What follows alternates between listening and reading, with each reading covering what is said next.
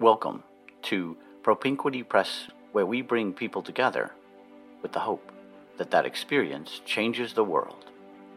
We hope you enjoy this selection by author William Spangler Dunning.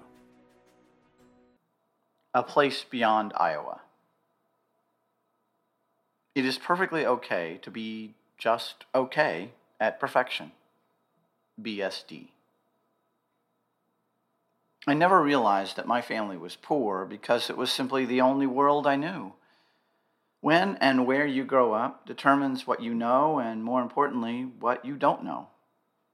It seems so simple, but this basic reality greatly affects all of us and the people we become at the deepest of levels.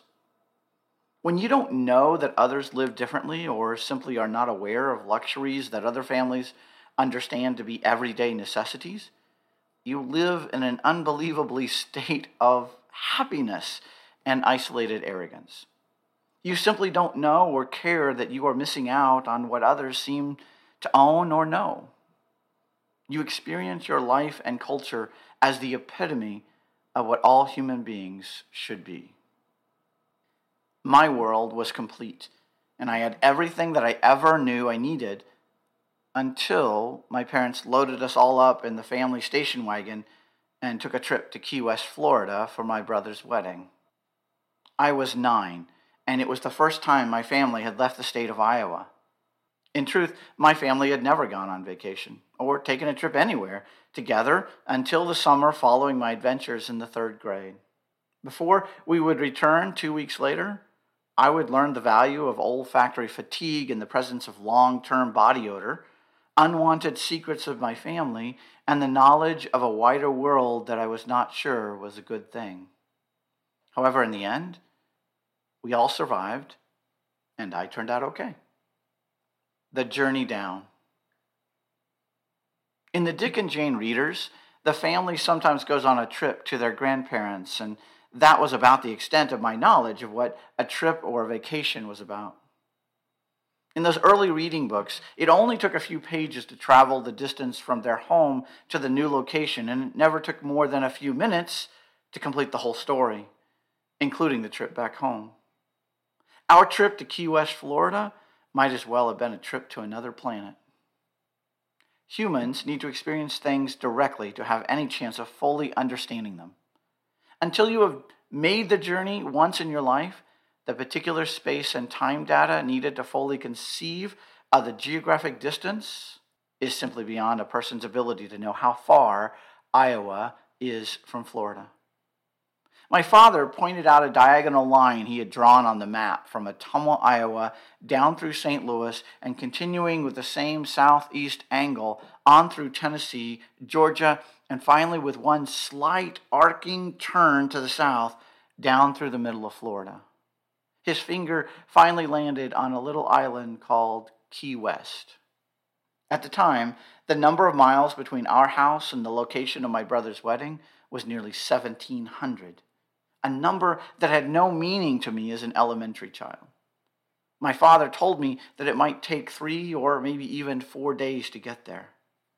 My understanding of the world up until that moment had been through the experiences of a short walk around our small neighborhood the six block walk to James Elementary School, and once a week, our drive all the way across town to Davis Street Christian Church. Three to four times a month, we would load up in the car and head to the farm of my grandparents, just outside of Albia, Iowa.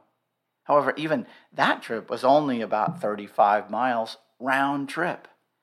The idea that this journey we are about to embark on was going to take us at least three and possibly even four days created inside me a little bit of fear. Mostly, however, it created a whole lot of curious excitement for what I might see along the way. My brother Raymond was the first-born male of the family, and with that came a cultural responsibility to carry on the family legacy and name. No one ever said that out loud, but despite my sister being the oldest and firstborn of the family, my parents, and particularly my father, seemed to invest just a little more and different kind of attention into the preparation of my brother Ray's life than that of his daughter. My father, a man who barely graduated eighth grade and would never be mistaken for a sophisticated gentleman, can be seen in several photographs in the family albums playing chess with Ray on the kitchen table. Chess, an extremely strategic and cerebral game that, truth be told, I am not even sure that my father knew how to play. However, like new parents, my father was willing to try anything if he thought it would help his firstborn son succeed in the world. This behavior of his wore off a bit as the family expanded, which became evident when I came along. I can attest that instead of playing chess with me, his fifth child, he simply traded some of his labor to get a chess set. It's nearly the same thing, but that difference is why the whole family was now packed and loaded in our station wagon, headed south for our first trip beyond the borders of Iowa for my brother's wedding. You can learn a lot about people when confined in a car for days. When it's your own family, the secrets you discover along the way can enhance your love for them because you learn that they are not perfect. And it teaches you that you don't have to be perfect either. Though our house was not very large, it still had enough space and more importantly, rooms and doors that allowed us to maintain a sense of individuality. The limited dimensions of that station wagon provided no such individual space. All humans need a little time away from each other to remain civil and sane. So it should not be a surprise to anyone that after the first full day of travel, our body odors became rancid, the conversations repetitively stale, and our everyday protection filters became non existent. As children, we form our original understandings of our parents through crafted images of them sitting in church, praying, or calmly sipping lemonade in lawn chairs by the lake. I have these kinds of beautiful memories of my parents, and to be fair, they are accurate pictures of who they were. However, during that car ride to Florida, I grew to appreciate the fullness of the human beings my parents were in this world. It was not always a quote, pretty kind of beautiful, but in the messiness of those moments, I came to understand them as authentically beautiful, with all their flaws fully visible to their son, who was becoming more and more human every day.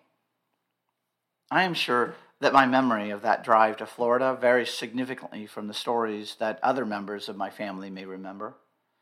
As I was only nine years old, I slept through large portions of Missouri and Illinois and awoke only at those key moments when we stopped at a filling station. I am told that I was awake when we passed the St. Louis Arch, but since my younger brother and I were the smallest and therefore relegated to the rear facing back seat, I have no memory of that grand landmark. If I were to tell this story simply from the images I saw out the back window, it would be a series of blurry electric poles whizzing by with intermittent bursts of puffy white clouds. Though sometime around Tennessee, I do remember waking up from an extended nap long after the sun had disappeared into the night and seeing the stars speeding by to unknown places in the universe. For some reason, I've always been most at home when I can see the glimmering lights beyond the Earth's atmosphere. When the memory of that vacation drifts up from my long term storage, it is really those places we stopped along the way that become the story of our family's journey that summer. We stopped at campgrounds and historical sites. We stopped to fill up the car's gas tank, and sometimes we would stop along a random part of the road to allow us children to unfill ours. Frequently, the stops were meticulously pre planned from the beginning and circled on the map. Yet the one stop I remember most came unexpectedly and revealed my parents' true human nature, nearly unraveling the whole trip. Many children boast that their mothers all had the superpower of heightened hearing ability. I have heard many stories of mothers who were able to overhear their children through three solid walls while blocking out the white noise of the vibrating washing machine. If it is true that parents are granted above average evolutionary talents during child raising years, and I do believe that, then a complementary skill seems to accompany their children during this time too. Perhaps these two reciprocal extrasensory perceptions developed as yet another way of keeping the family safe and out of danger. This is a common skill observed in wild animals in which both the parent and their offspring can distinguish each other's chirp or howl over long distances and in the presence of the overwhelming distractions happening around them. In a crisis, their ears are able to filter out the voices that don't matter at that moment and focus intently on the sounds emanating from their particular family group. Though at the time, I still believe that this super hearing was a leftover gift of my Martian genetics. It is more likely that those audible skills that allowed me to hear my mother's high pitched whisper to my father came from the human side of my evolution. I was able to hear her voice with complete clarity, despite the fact that we were on total opposite ends of that long boat like car. She in the front seat, and I comfortably laying half asleep in the jump seat in the back of the car. Her softly spoken words passed through the boisterous conversations of my older siblings sitting in the middle seats around suitcases and sound absorbing blankets over the continuous hum of the road noise and finally landing gently on the little hairs inside my ear canal. If you ever doubt the power of human evolution or God's intricate crafting of creation, just reflect on how amazing it is that this little audio miracle happens millions of times a day across the globe to keep families safe. There must be an auto setting on this skill, as I'm fairly sure that it must have been in the off position for most of that trip. I don't recall a single additional conversation my parents engaged in during the rest of the entire drive. Yet, when it counted, I heard my mother ask my father in a whispering, Iowa nice, accusatory tone, Are you chewing tobacco?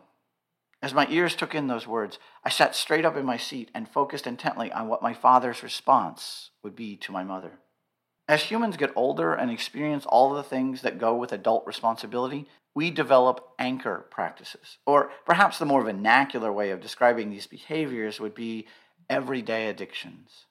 Some learn to drink coffee first thing in the morning, just as they are moving into adulthood, and never stop this daily routine until they die in old age. It's a practice that has circumvented the globe and helped give people a boost in energy to complete the day's tasks. It also provides a routine that helps us feel okay, even on the most difficult days. These comfort addictions help calm our nerves and instill a little bit of confidence in the most basic of ways. Some choose yoga, running, walking, or even reading a book. Religious organizations call these kinds of things rituals, like morning prayers or weekly communion. These small repeating practices in our lives make life not just okay, but deeply meaningful.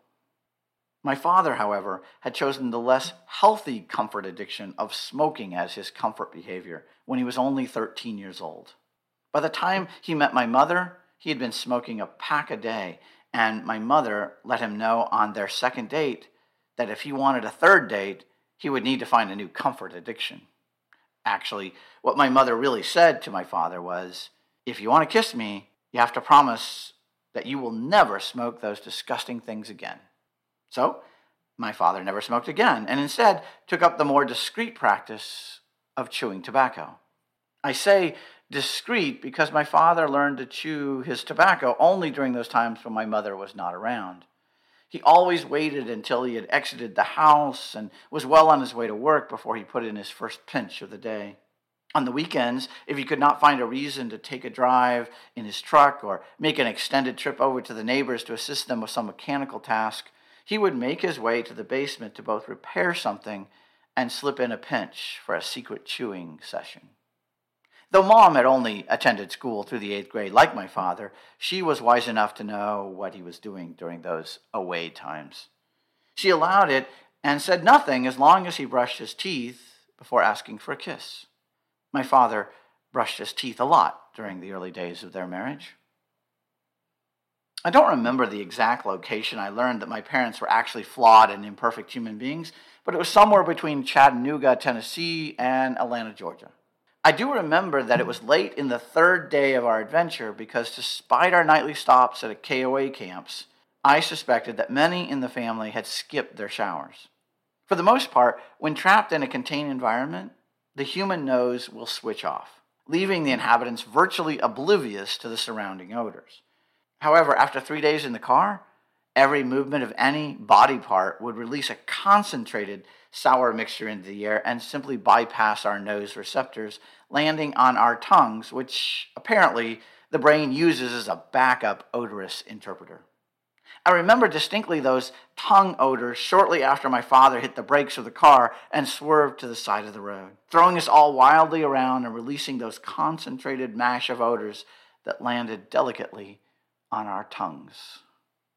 My memories get a little mixed up when I try to recall this moment, and the timeline swerves backward and forward in my mind when I attempt to remember the exact sequence of events that left my family by the side of the road. It started with me overhearing my mother ask my father if he was chewing tobacco and me intently listening for my father's response. As I pressed my ears deeply into those past days of my childhood, I hear my father swallow intensely a large pinch of tobacco he had attempted to hide from my mother. Then, despite the ongoing noise throughout the car, I heard him say with as much believability that he could muster in a short notice, Nope. I don't remember any more words being spoken between my mother and father, but I do have a strong image of my mother with furrowed brow fully articulated, staring at my father, leaving no doubt that she did not believe him. The longer my mother stared at him, the more my father seemed to lose control of the car. I remember thinking that this was proof that my mother might have Martian powers too, as she seemed to be able to affect my father without touching him or even saying a word. The car began to weave back and forth, and my father began to cough through his nose, as for some reason he did not want to, or perhaps he could not open his mouth due to my mother's influence on him. That is when he stepped on the brakes as hard as he could, pulled over to the side of the road, opened up the car door, and began walking down the side of the road like a man possessed by an evil spirit. I now know that my father was quite a rebel in his youth and likely used vulgar curse words on a daily basis when talking to his friends. Yet until that moment, on Highway 75, just short of Atlanta, I had never heard my father use those kinds of words. Additionally, and truthfully, up until that moment, I had never once heard my parents fighting. Yet, I'm sure they had. It was just that they had never been trapped in a station wagon with all of us until that journey down to Florida for my eldest brother's wedding. As I looked through the entire length of the car, around my siblings' heads and over suitcases, I witnessed my father wildly articulating his arms and legs in random directions as he walked farther and farther up the road. Except for the whooshing sounds of other cars going by on the highway, those moments are silent in my memory. I don't know if it was that everyone stopped talking as we hyper focused on my father gyrating up the road, or if my own ears stopped working to allow those images to be imprinted deeper in my developing human brain. I don't even have a firm recollection of how long my father threw his tantrum that day. I just remember that as he slowly re entered the car, pulling himself into his driving position, he leaned over to my mother and whispered six words, and I heard every one of them. I am sorry. I love you. When I reflect back on my parents and their behavior around me, I like to believe that they were always trying to teach their young Martian child the best way of being a human being. I want to believe that, but perhaps the more powerful and honest memory of Jim and Reva Dunning is that they were just some of the best imperfect people on the planet. In a counterintuitive way, that fight between my parents on the side of a highway in Georgia helped make sure I never equated being okay with a state of perfection. I continue to be a fairly okay human to this very day. There are many other moments during that long summer drive that confirmed to me that perfection is not the same as being okay in this world. For instance, at a campground on the edge of some town I choose not to remember, my older brother became overwhelmed by his teenage hormones and attempted to emulate the plastic plaque my parents had attached to their camper. It read, If this camper is rocking, don't bother knocking. He had met up with a random girl from the campground, and when my father failed to notice the rocking, he further failed to see the need to knock. With the opening of that small camper door, all chaos exploded. First, the random girl burst out the side canvas of the camper, carrying most of her clothes in her hands, and ran straight into my mother, who was kneeling down to comfort her youngest son. My sister launched into a righteous morality speech, accusing my brother of ruining the whole vacation and disrespecting my parents. This was followed by my teenage brother standing fully naked for the whole campground community to get a clear view of the total imperfection that was my family that day. Fueled by anger and his own indignation, he chose that moment to reveal to our parents every secret infraction that our older saintly sister had done or was currently engaged in, that left no doubt that she too was an imperfect human being. All families have stories of difficult moments when mistakes are made and people behave badly. Sometimes these exposures to the worst of what human beings are capable of doing can tear apart the very fabric that holds a family together. However, most of the time, including all the secrets I learned about my earthly family on that summer trip down to Florida, just created colorful incidents for me to share with the wider world later, like this. This and other stories I tell are not about revealing all the dirty laundry of my family, but let it be known that for weeks following that trip, I spent hours helping my mother stuff my siblings' clothes into the washer with the hope that I might forget some of those revelations that confirmed just how completely human my siblings really were. Stay tuned for next time for the rest of the story.